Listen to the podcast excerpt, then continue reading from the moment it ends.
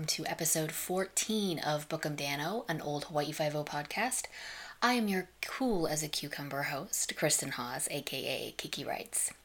This episode marks the beginning of season 2 for the 1968 series, so obviously I'll be talking about the first two episodes of the season. Episode 1, A Thousand Pardons You're Dead, and episode 2, To Hell with Babe Ruth. I'm going to apologize right now because you're probably going to hear the chair that I'm sitting in creaking a lot because I move around too much when I talk, and the chair is old and I am fat, so it's going to make some noise.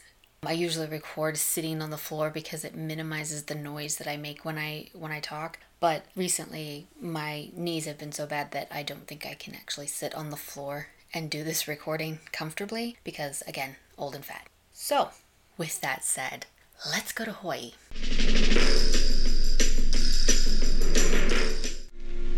What do we got? Not sure, Steve. Looked like hit and run. It's 3:45 a.m., Lieutenant. How does 5-0 fit in? Found this in her bag. Receipt for $10,000 GI insurance. Huh. Dated this afternoon. Any sign of the money? None. What else? From the look of her, the way she was hit, it's like she was face down in the middle of the road. Season 2, Episode 1, A Thousand Pardons You're Dead. Air date September 24th, 1969. Directed by Nicholas Colasanto. This is the first of 4 for him. Story by Mel Goldberg. This will be the fourth of 12 for him. And Paul Harbour. This is his only Hawaii Five-O credit. And teleplay by Mel Goldberg. An incredibly merry widow turns up at a bar with $10,000 from her husband's military death benefit. Betsy reminds Anna she's supposed to be in mourning, but Anna can't help herself. She's too excited for the money. She asks Betsy and her roommate Yoko to have a drink with her to celebrate, but Yoko declines. Betsy joins her, but warns Anna not to keep the man waiting for his money. Anna tells Betsy to tell the man that patience is a virtue. And it's one the man apparently doesn't have, because when Anna finally arrives home hours later and very intoxicated, he knocks her out, takes the money, and then runs her over. On the scene, Steve is told that they've found a receipt for GI death insurance, but no cash. It's also curious because it looks like the woman was lying face down in the road when she was run over. Steve goes to see Betsy at the bar, and after complaining about the state of bar ownership in Hawaii as well as the rest of her life, Betsy tells Steve that Anna was a nice girl who met herself a soldier and got herself married a few months ago, and she lost a good employee when she did. She also denies that Anna had a lot of money on her. Betsy seems shocked that Anna is dead until Steve leaves. Then she doesn't look so surprised. At Anna's apartment, Steve instructs Kona to find out which cab company Anna used to leave the bar, and then talks to her roommate Yoko. She tells Steve that she never met Anna's husband. They met and married on the Big Island before he went back to Vietnam. She tells Steve that Anna had a lot of cash on her the previous night. She wasn't bragging about it, but she wasn't hiding it either. Yoko is upset that Anna is dead, but it seems to Steve that she's not telling him everything. At the office, he tells Danny that he's sure someone is lying. He then sends him undercover as a soldier to find out who. Danny hooks up with Yoko at Betsy's, acting like he's a buddy of Anna's late husband. He says he came out to talk to her only to find out that she's dead too. Yoko refuses to discuss it and is only in the mood for a good time, which Danny obliges. They eventually get tipsy enough to go back to her apartment for another drink, where Yoko breaks down and confesses that something is going on. 3 girls from Betsy's all married GIs who ended up killed in action, and then they all ended up dead too. The next day, Danno has a hangover along with his information. Steve sends Kono to City Hall to check on the marriage certificates of the dead GIs and dead girls, and sends Chin Ho to investigate the GI's death benefits, specifically if all of the dead wives were beneficiaries. He then teases Danny about his hangover, telling him that he could have dumped the booze in a nearby plant. However, Danny refuses to be a killer. At City Hall, Kono finds the records he's looking for under the suspicious eye of the clerk, James Watanu, who makes a phone call voicing his concerns just as soon as Kono leaves. Meanwhile, Chin Ho gets a chilly reception from Sergeant Sims in regards to the death benefit records he's looking for. Danny continues his undercover work, spending time on the beach with Yoko, carefully prodding her about Anna. Yoko is defensive for the most part, but hypothetically concedes that maybe Anna married for insurance money. She won't say any more because she's afraid. At Betsy's, Watanu tells Betsy about Kono's visit and that he doesn't like the idea of being implicated in murder. Betsy gets a phone call from the man and informs him that their scheme is off. She hangs up and relays what she said to Watanu, which only makes him more nervous. He leaves Betsy's and runs into Sergeant Sims, who demands he ride with him. They drive out to a secluded spot where a nervous Watanu fumbles for his heart pills, which Sims knocks away. He then prevents Watanu from getting his pills, causing him to have a heart attack and die on the side of the road. I think we found the man. And so is Steve. He confronts Sims in his office with a hunk of tire that came from a Jeep that he signed out, a hunk of tire that was found by the body of a dead city hall clerk named Watanu. He points out that the marriage certificates for the GIs that he signed out death benefits for all went through his office. Sims is defensive, but Steve isn't rattled. Danny once again presses Yoko, but she figures out that he's 5-0, leaving him on the beach after reading him the riot act. At the office, Danny feels like a failure because he wasn't able to get enough information from Yoko, but Steve thinks they have enough, and he lays out the scenario. The GIs killed in action go through Sims' office. Watanu predates the marriage certificates for the GI and one of Betsy's girls, who Sims puts as beneficiary on the insurance. The girl cashes in and everybody gets their cut.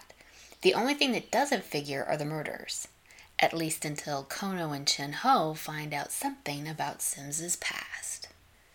But I'm not going to spoil Sims' past for you because that kind of is the linchpin for the entire scheme. And Steve also confronts Sims about his past during a very tense game of pool, and it really is a scene that you should watch. It's quite good. But if we can go back to the beginning, the way this episode starts and the way that it plays out, it's very much a piece by piece thing. Not only do we get everything piece by piece, but so does 5-0, because there are a lot of working parts in this scheme and we get them little by little. We start off with Anna, who's played by Loretta Swit, coming into Betsy's place, which it's not called Betsy's, I think it's called Charlie's, but Betsy runs it. Anyway, and she's dressed in like full morning gear, so she's got like the black overcoat, she's got the black wide brim hat with the veil, so you're like, why is this widow going into this bar? And then once she gets inside, she rips off the hat and the overcoat, and she's wearing this little white mini dress. Yoko wears a mini dress later too, and they are taking mini dresses to the extreme because honestly, I don't know how anybody back in 1960s bent over and didn't show the whole world everything. But anyway, she's just absolutely ecstatic over getting this money, and Betsy tells her to tone it down. Now, Betsy is played by Barbara Nichols, so she's one of those old school big brassy blondes.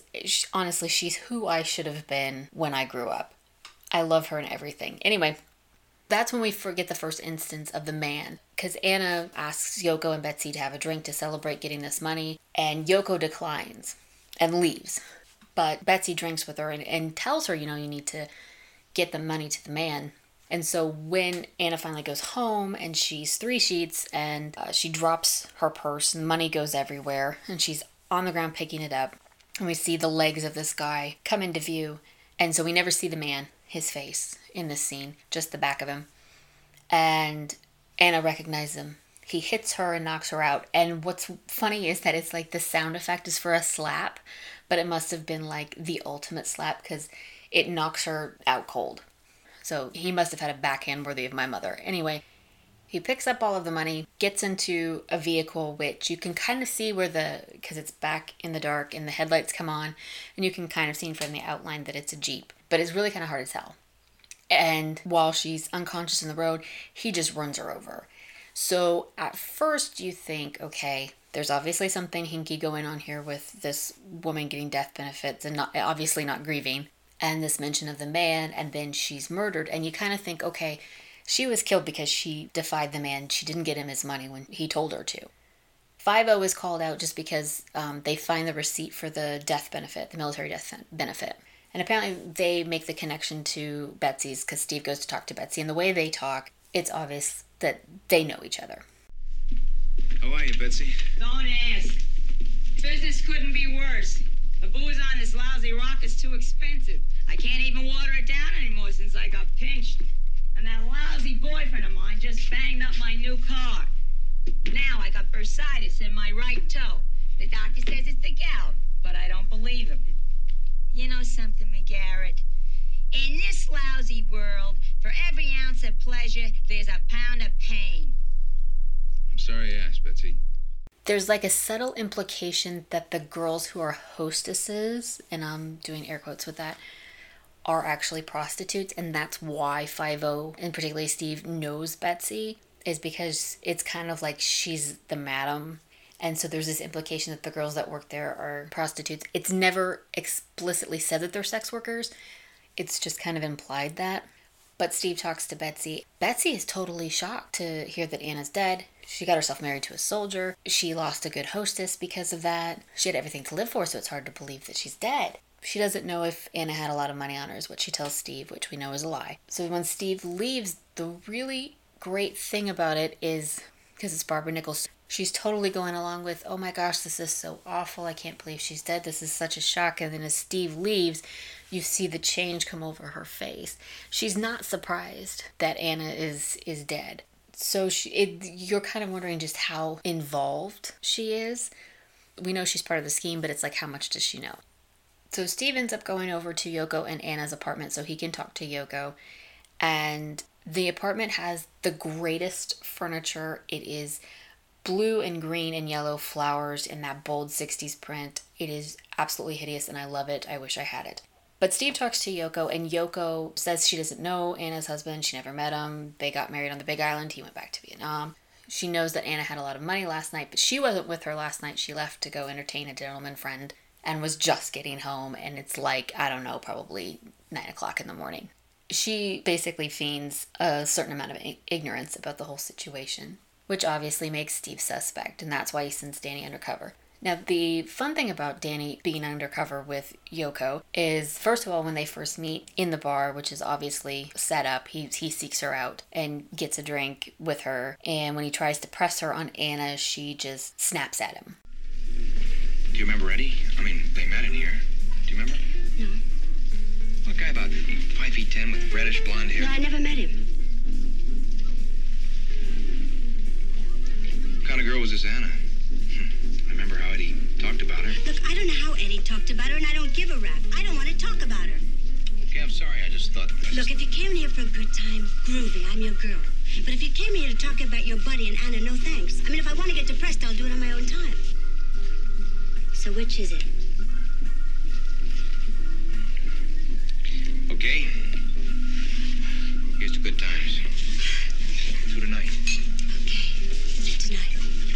And this pretty much sets up their entire interaction. Whenever he talks about Anna, she only gives a little bit and then becomes really defensive and shuts down. You never really know how much Yoko actually knows and how much she just suspects. And really, Danny's whole undercover operation, aside from the fact that most of the time is spent with Yoko on the beach, so you get Yoko, who's played by Barbara Luna, in a bikini, and Danny in little swim trunks. So there's a little hubba for anyone who's inclined. The whole undercover operation's kind of a failure because he really doesn't get very much information from Yoko overall. But we do end up getting the great scene after he first meets her at the bar and takes her back to her apartment. It's obvious they're very tipsy and you're kind of wondering how much of that Danny might be putting on until the next day when he's in the office and he is nursing a hangover with the old school Alka-Seltzer headache relief and they're teasing him. Well, you ready to go back to work? Yeah, sure. You know, you really didn't have to drink that booze, Donna. What do you do with it? You pour it in the plant. Steve, do you really expect me to go around killing plants? Better than killing yourself. Jenny, bring in another cup of coffee for Danno. Make it black. And as funny as that is, I don't know how ethically sound that is. How admissible is that evidence? Because she does admit that there were other girls from Betsy's who all married GIs who got killed in action and then they ended up dead. So now we know that Anna's death isn't an isolated incident, but how admissible is that evidence in court considering it was obtained while the officer in question was intoxicated? I don't know, but it gave us a funny hangover scene, so I guess we'll just ignore the ethics of that.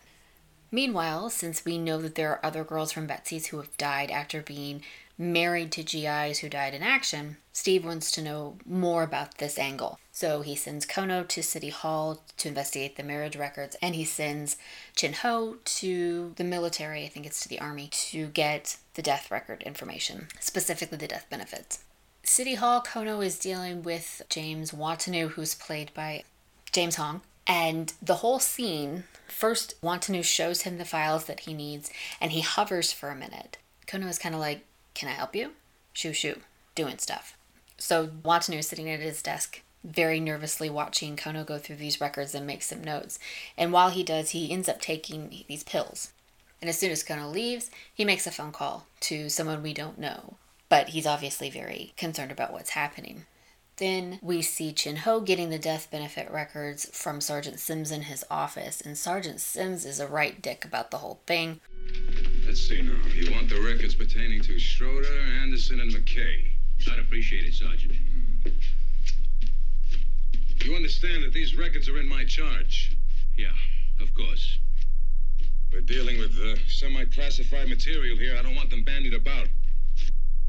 What'd I have to do, Sarge? Come back with a warrant? Or maybe a personal request from the base commandant? Now look, mister, don't you try to pull rank on me. All I want to know if these guys were killed in action. If so, when? And who the beneficiary was. I'll give you the information, but in the future, I'll try to be a little more GI. Chin Ho is not impressed.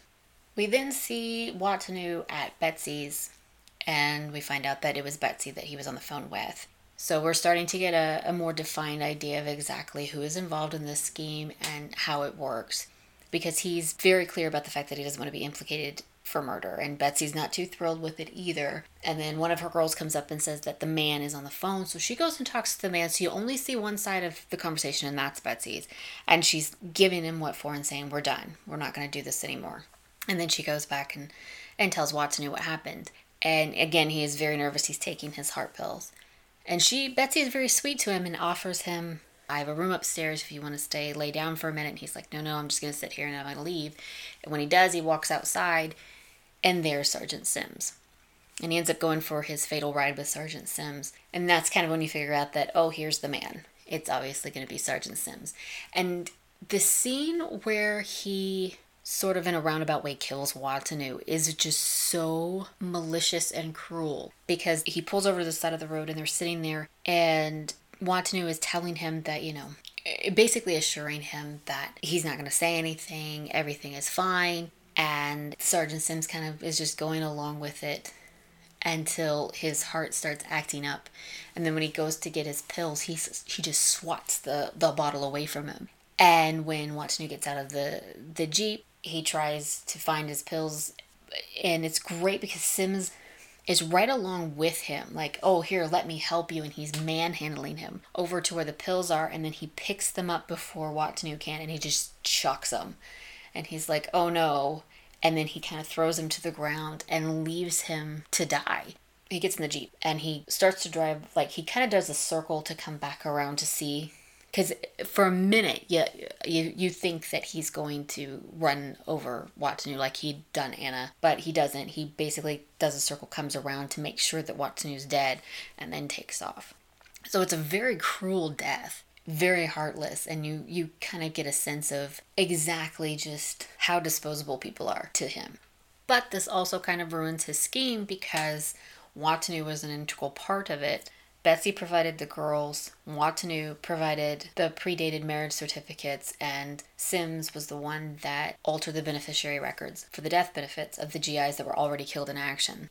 So he's lost a major link in his scheme with the death of Watanu, which Steve kind of points out when he comes to the office, because we don't see them find Watanu's body, we don't see them find the piece of tire. All of that is just Steve telling Sergeant Sims, "Here's why I'm in your office. We found this evidence next to this man," and Sims is kind of like, "Well, I go out there all the time. I'm constantly driving back and forth. Could have been there any time. Don't remember any bodies." But Steve does say, "This guy did the marriage certificates for the soldiers that ended up dead. So, there is a connection here. We're not stupid." So this all leads to the scene where Yoko and Danny end up having it out at the beach, and Yoko calls him a liar because he didn't tell her the truth about who he was, and Danny counters with, you haven't been telling me the truth, and she's just like, you got no ground to stand on here, buddy. And she takes off. And Danny feels really, really bad about this. And I think his issue is twofold in that, A, he didn't get the information that he thought he should get from Yoko. And B, I think he really was a little sweet on her. Maybe not, as she said, he had her feeling like she was 16 again. I don't think he was quite that smitten, but I do believe he was a little bit sweet on her. And that's part of the reason why he was having such a hard time with having his cover blown, was he didn't want to hurt her, ultimately. He wanted to get the information, but he didn't want to hurt her. And that's what happened. But Steve says it's okay because we do have enough information. Here's how this scheme is playing out. But the one thing that hangs him up is that he can't figure out the murders. And that's when Kono and Shinho come in with the background on Sergeant Sims. Because it turns out that he's an expert soldier, and if there are medals, he has them, and he served in Vietnam and all of this stuff. But there's one thing that puts that last piece of the puzzle in. The one spoilery thing I will say is that we never see what happens to Betsy. Betsy is obviously an integral part of this whole plot, and yet we never see what happens to her because obviously Sims is the biggest fish. But it still would have been interesting to see what would have happened when Steve ultimately went to go arrest Betsy, since they know each other. So if you're looking for that loose end to be tied up, you're not going to see it on screen. So without giving too much away, I will say, like I said, the pool shooting scene is absolutely great. And we do see Yoko again. She turns out to be an integral part of the plan in order to catch Sims. And the very ending, let's just call it overkill.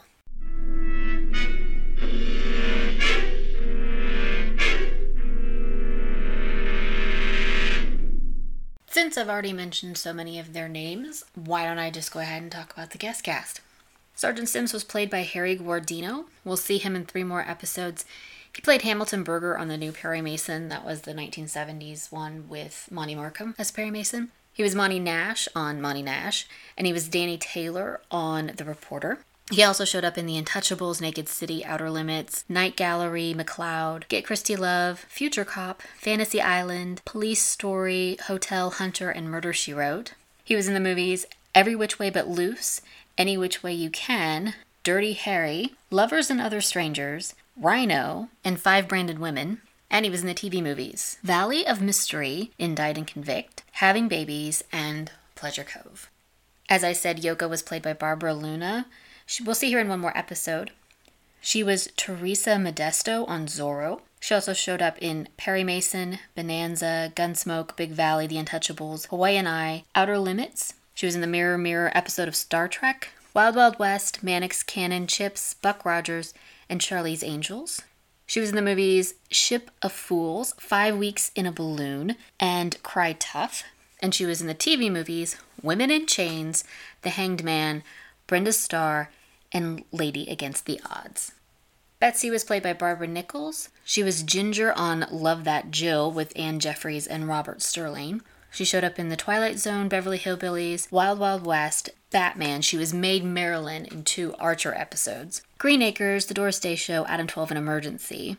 And she was in the movies Charlie and the Angel, The Disorderly Orderly, Dear Heart, House of Women, and Where the Boys Are. James Watanabe was played by James Hong. We will see him in 3 more episodes. He was also in an episode of the 2010 Hawaii Five-O reboot. He has a total of 439 credits, according to IMDb, going back to 1954. So I'm only going to hit a few. He was Frank Chin on the short-lived series Jigsaw John with Jack Warden.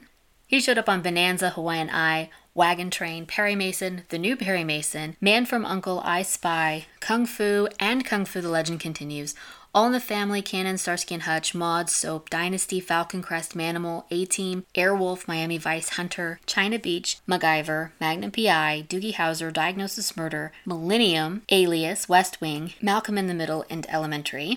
He showed up in the movies Tango and Cash, Golden Child, Big Trouble in Little China, Kung Fu Panda, Balls of Fury, Mulan, Operation Dumbo Drop, Blade Runner, Airplane, Chinatown, and Flower Drum Song. And he was in the TV movies The Last Sharknado, Trinity Good Heart, Framed, Last Flight Out, The Karen Carpenter Story, The Hustler of Muscle Beach, and The Return of Frank Cannon. Anna was played by Loretta Swit. We'll see her in 3 more episodes. She's best known for playing Major Margaret Houlihan on MASH.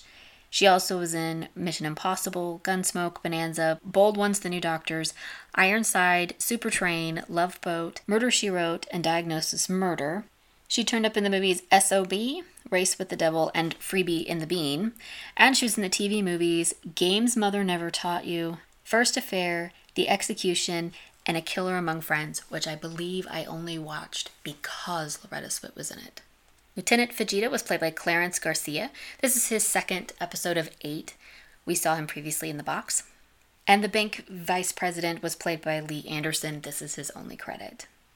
The director was Nicholas Colasanto, which you probably best know him as Coach on Cheers. In addition to the 4 episodes of Hawaii Five-O that he directed, he also directed 7 episodes of Run for Your Life, 5 episodes of Garrison's Gorillas, 3 episodes of Felony Squad, 4 episodes of The Name Game, 2 episodes of Columbo, and 2 episodes of The Misadventures of Sheriff Lobo. And if I'm correct, I do believe I read somewhere, I think it was in a MeTV article, that Nicholas Colasanto is partially responsible for Columbo getting the dog.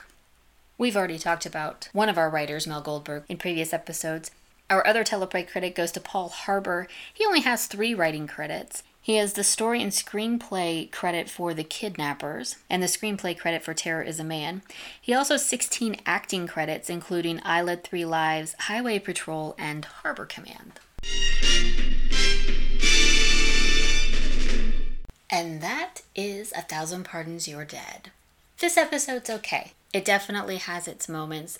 I love the whole guest cast. I love a scheme that has a lot of working parts to it because those usually fall apart in such a spectacular manner that it can't be anything other than entertaining. But overall, there's something lackluster to me about this episode because usually before I record, I watch every episode twice, at least twice. And I'll be honest, the second time I was watching this episode, I was kind of bored. It's definitely fine. It's a solid episode. It's a good episode, but it's not an episode that I think really lives up to repeated viewings quite as much as some of the other ones do. But you're definitely not going to waste your time by giving it at least one watch. I mean, Barbara Luna and James MacArthur romping on the beach in bathing suits, that alone warrants a viewing. Can I help you something, brother?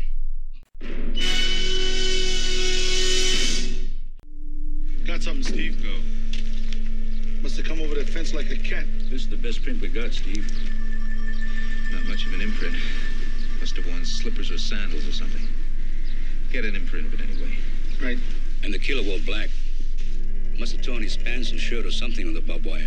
Unusual material. Hell of an I'd guess. See what the lab boys come up with. Will do.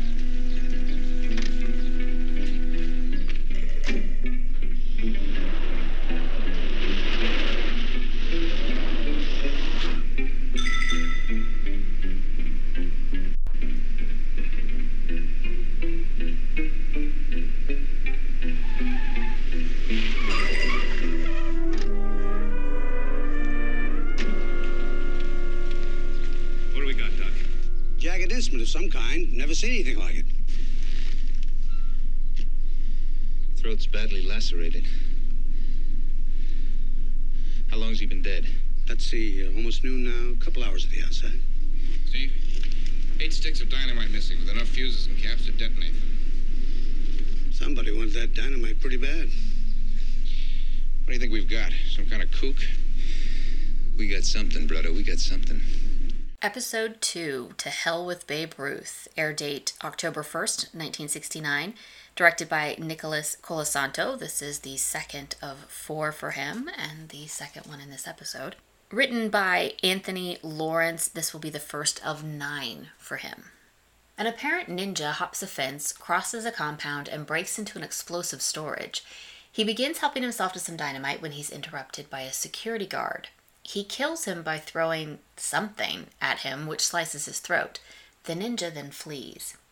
At the scene in the aftermath, Five-O finds a light footprint that isn't much of a lead and a scrap of black fabric that might be, given its unusual quality.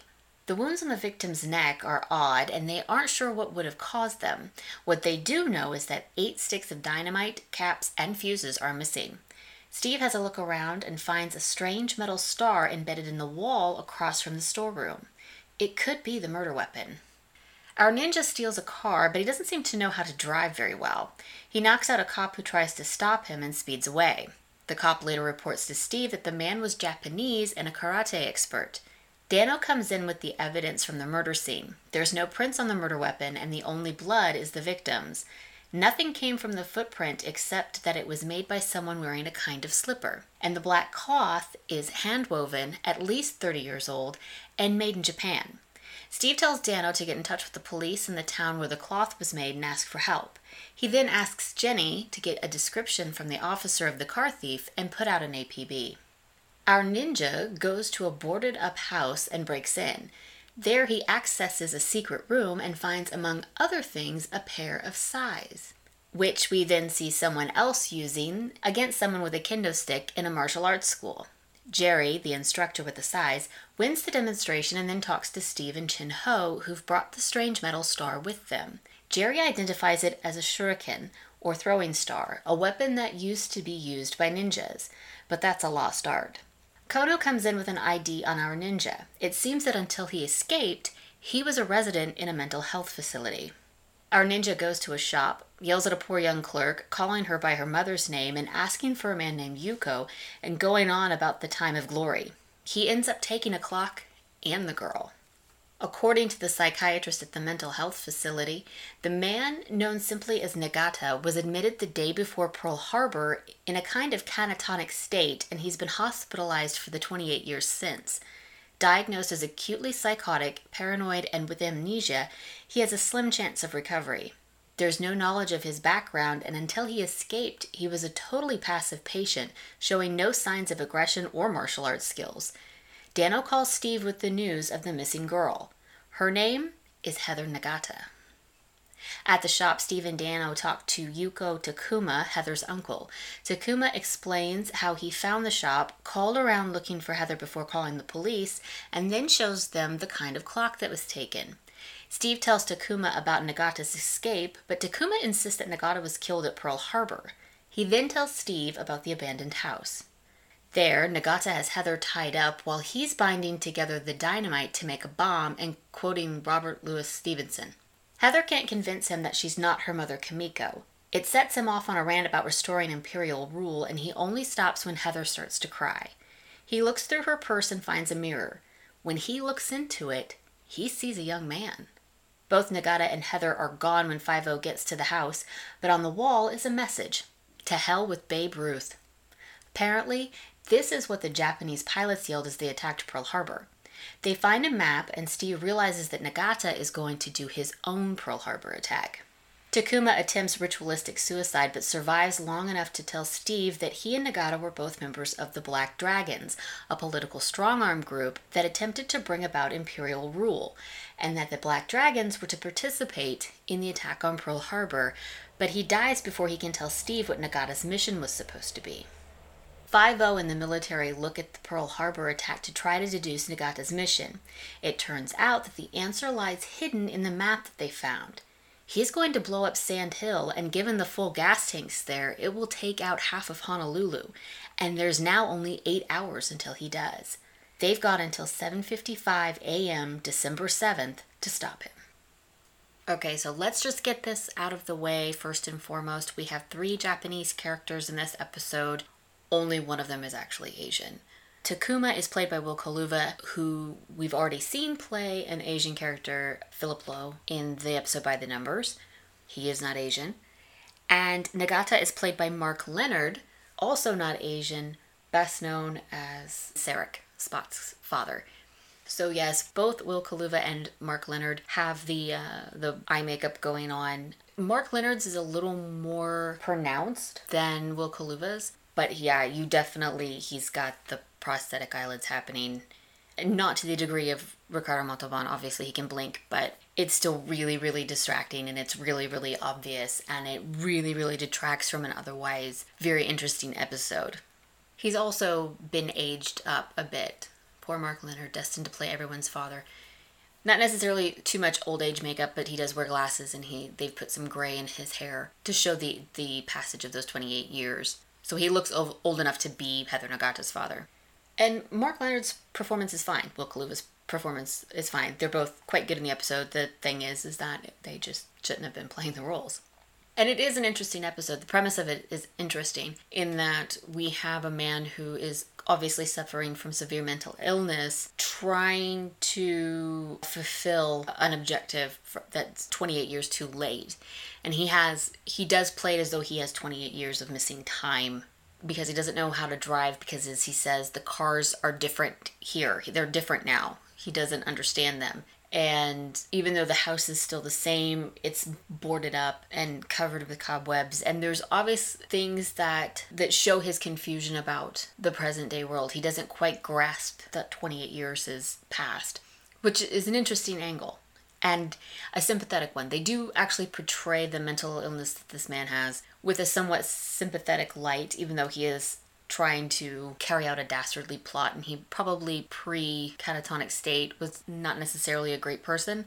And they never give an excuse, because obviously it's unknown, as to how he got to that catatonic state. We don't know what triggered this.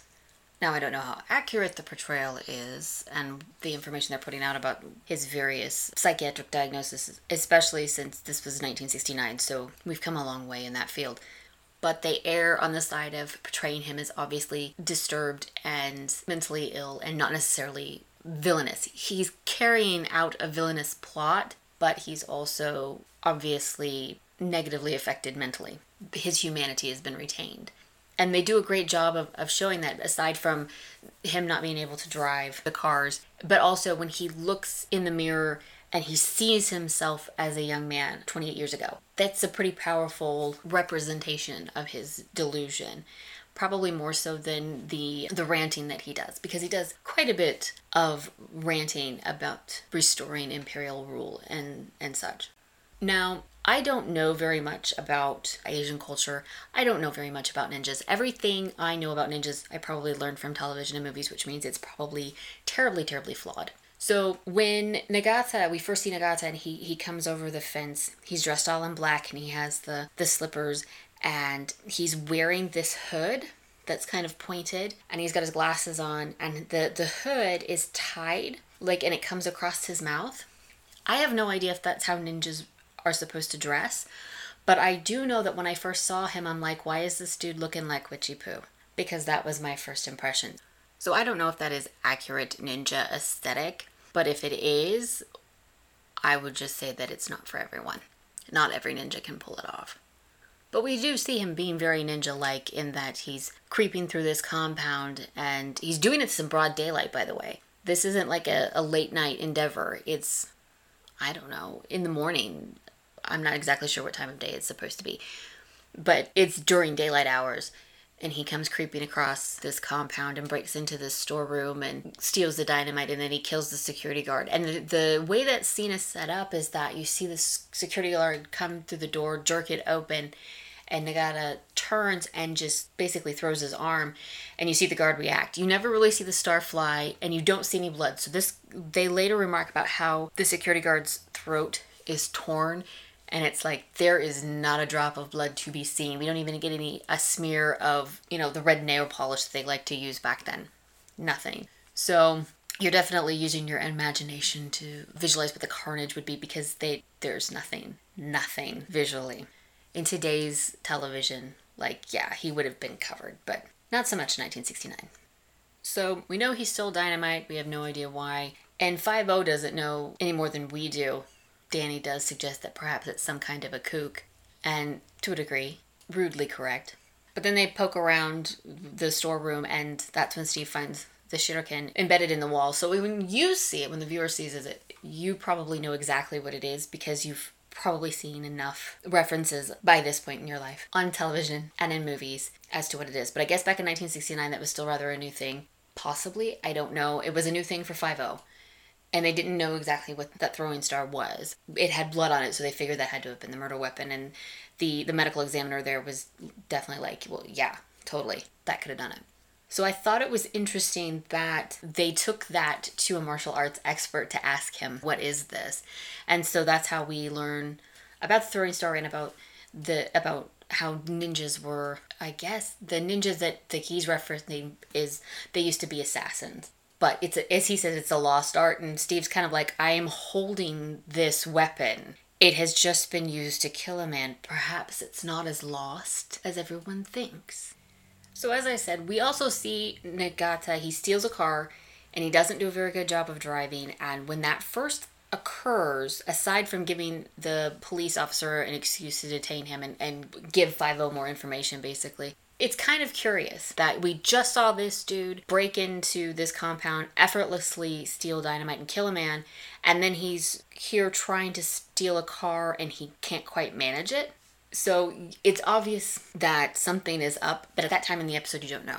And it's only later that you realize that, oh, he doesn't know how to work these cars, because cars back in 1941 were a lot different than now. And he takes that car to an abandoned house and he breaks into the house. You see him go through it, and it's obviously it's abandoned, so it's full of cobwebs, and he is just running through them like he does not care if he gets spiders in his hair. And he gets to a room and he like turns a knob or a switch or something, and a secret panel comes up and it accesses another room. And it makes me really sad that I have yet to live in a house with a secret room or a secret passage. I feel cheated. Anyway, in there he finds basically all of his pre-mental hospital stay life in there, including the size. And we see him with those again after he kidnaps Heather and takes her back to the house, and he's doing his fantastical ranting towards her and scaring the daylights out of her. At one point he chugs a bottle of sake and then takes the size and he starts using them like he's practicing. And that is probably the most hilarious yet unhinged thing about Nagata, because his unhinged ranting is quite good. And then he, chugs the sake and starts doing martial arts. And understandably, it terrifies poor Heather, because from the minute he walked into that clock shop, he has been operating on another level and she can't reach it no matter what she does. And it's terrifying. He is quite intense, and especially in the scenes in the house with her. He is very intense. You work in a clock shop, Komiko, but you do not feel time so deeply as I do. It's dreadful inevitability. Please, listen to me. It must have been my mother that you knew my mother. No, when I was a little boy, my mother said to me, "Little one, do you cry over just an ache? What will you do when your arm is cut off in the battle?" My hands hurt. Please, I'm tired of it. We will abolish all political parties and restore imperial rule. The words of Jimu will be the new order in Southeast Asia. Hakko Ichu, 8 corners under one roof. But in the midst of all of this, amidst the ranting and him insisting that Heather is actually Kimiko and quoting Robert Louis Stevenson and all of that, you have this one moment where it's almost like the intense unbalanced behavior goes a little too over the top and hits hilarity before it comes right back down. It breaks the scene a little bit, but not too much. You never really fully lose the tension that's been established there. In the meantime, you have Steve and Five-O talking to the guy's psychiatrist from the hospital, and then finding out about Heather and going to the clock shop and finding out that they took Heather Nagata. Hey, the names are similar. Maybe that they're related. Turns out that yes, they are. Nagata is Heather's father, but Heather also believes that he died. So they find out about this and find out about the house. So we're getting bits and pieces, as Five-O is also getting bits and pieces, kind of at a different time. But the thing is that until Five-O gets to the house, we don't even know exactly what Nagata's plan is, because we know he has dynamite. We know we saw him steal the clock. So obviously he's making a bomb, but for what purpose? And the fact that he's not exactly forthcoming with his ranting about imperial rule, he's not quite operating in the same level of reality as everybody else. Nothing really comes together definitively until we get to the house. And so when Five-O gets there, they see on the wall, Danny sees it. They find the map first, but then they see on the wall that somebody has written, "To hell with Babe Ruth."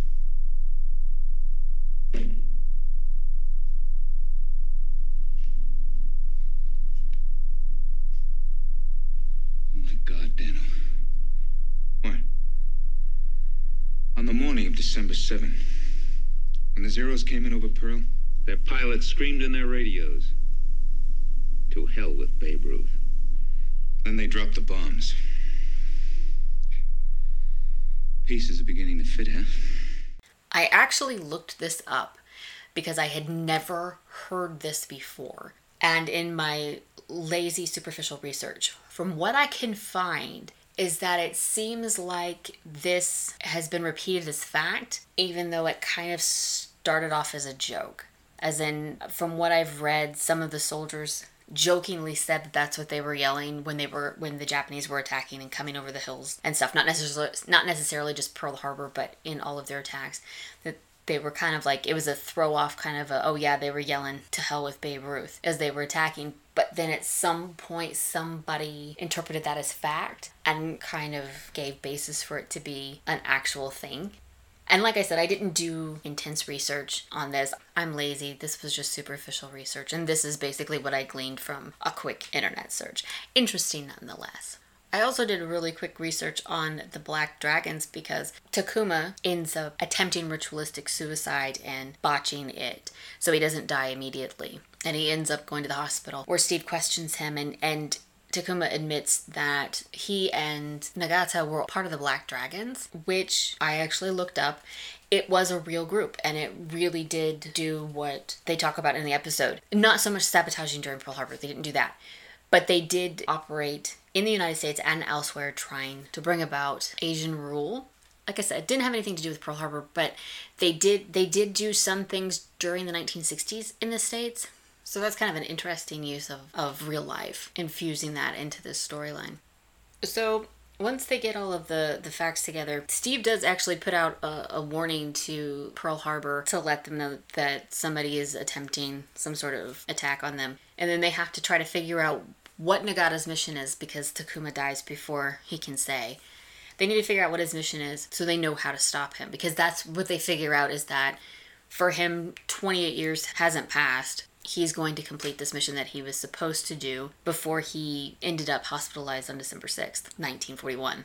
So to do that, they actually review the attack on Pearl Harbor, and then they find in the map, they have to put it up. I don't know if they x-rayed it, but they put it up to a special light, something that shows on the map arrows pointing to one thing. So immediately they're like, okay, they're going to attack. He's going to attack that. But Steve is like, no, he's going to attack Sand Hill. And they're like, that's in the opposite direction. And he's like, yeah, that's Japanese war strategy.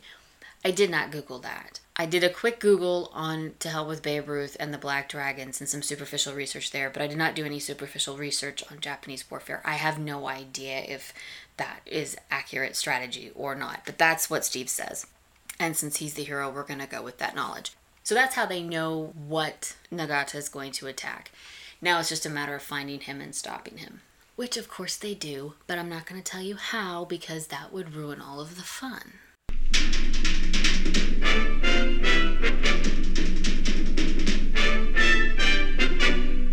But what I am going to tell you is the guest cast. So, as I said, Yuko Takuma was played by Will Kaluva, and as I also said, he played Philip Lowe in By the Numbers. As I said, Yoshio Nagata was played by Mark Leonard. We'll actually see him in 3 more episodes. As I said, he's best known as Spock's father Sarek on Star Trek. He was also Emperor Thorval on the Secret Empire segments of Cliffhangers. And he was Aaron Stemple on Here Comes the Brides. And he was Urko on the Planet of the Apes TV series. He was also in Wild Wild West, Gunsmoke, Alias Smith & Jones, The Rookies, Mannix, Chopper 1, The Magician, Little House on the Prairie, The Incredible Hulk, Buck Rogers, and In the Heat of the Night. He was in the movies The Radicals, Annie Hall, Noon, Sunday, and Hang 'em High, and he was in the TV movie Getting Married. Heather Nagata was played by Virginia Wing. She also turned up in Route 66, Bracken's World, Emergency, Different Strokes, Law & Order, Third Watch, and Gotham.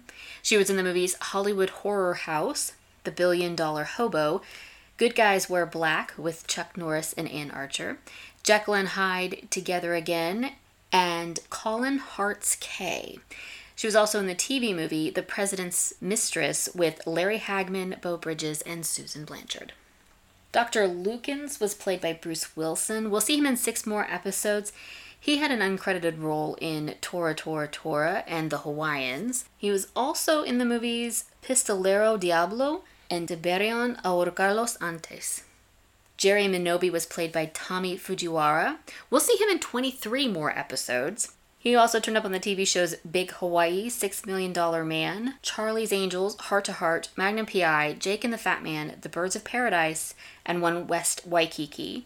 He was also in the movie Goin' Coconuts with Donnie and Marie Osmond, and he was in the TV movie Waikiki.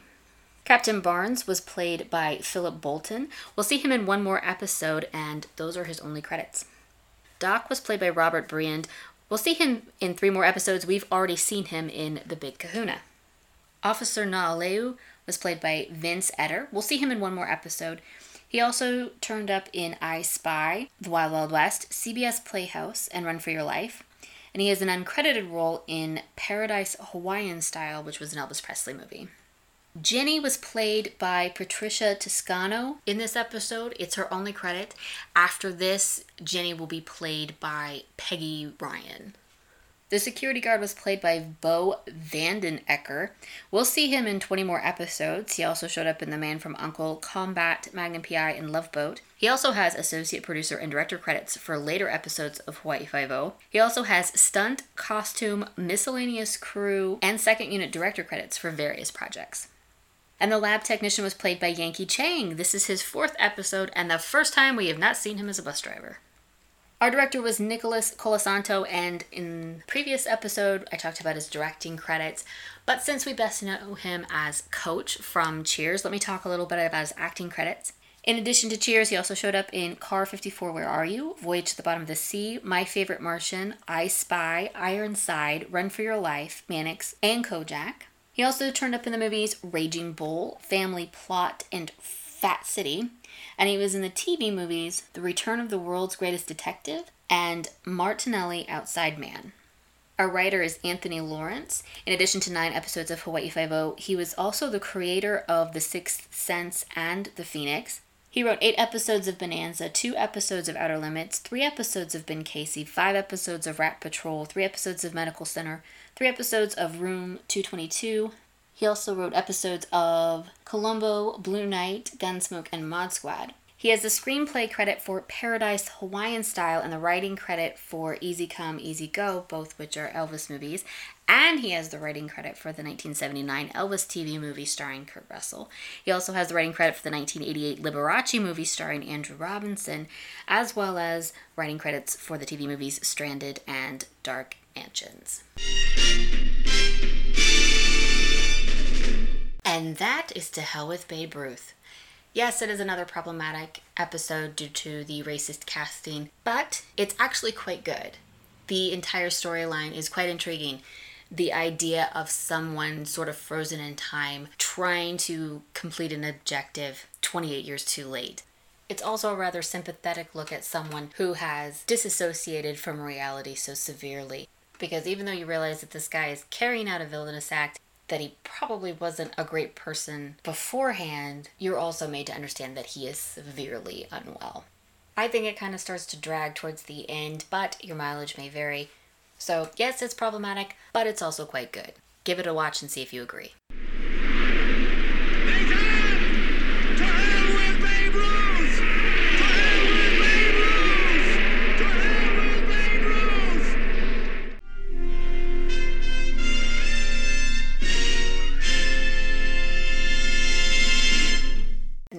Episode 14 of Book 'em Danno. Thanks so much for joining me as we start our journey through the second season of the 1968 Hawaii Five-O series. For me, the second season is a little bit weaker than the first, but still good nonetheless. And I do hope you enjoy it, and I do hope you stick around, because even if it isn't that great, I'm going to do my best to make it a good time. If you would like to find me online, you can do that by going to my blog, kikiwritesabout.com. It is the home of Book 'em Danno. And you can also follow me on Twitter at Kiki Writes, because if you think my research is lazy, just wait until you see my tweets.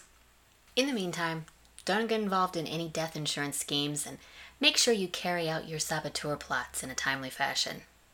Until next time, aloha.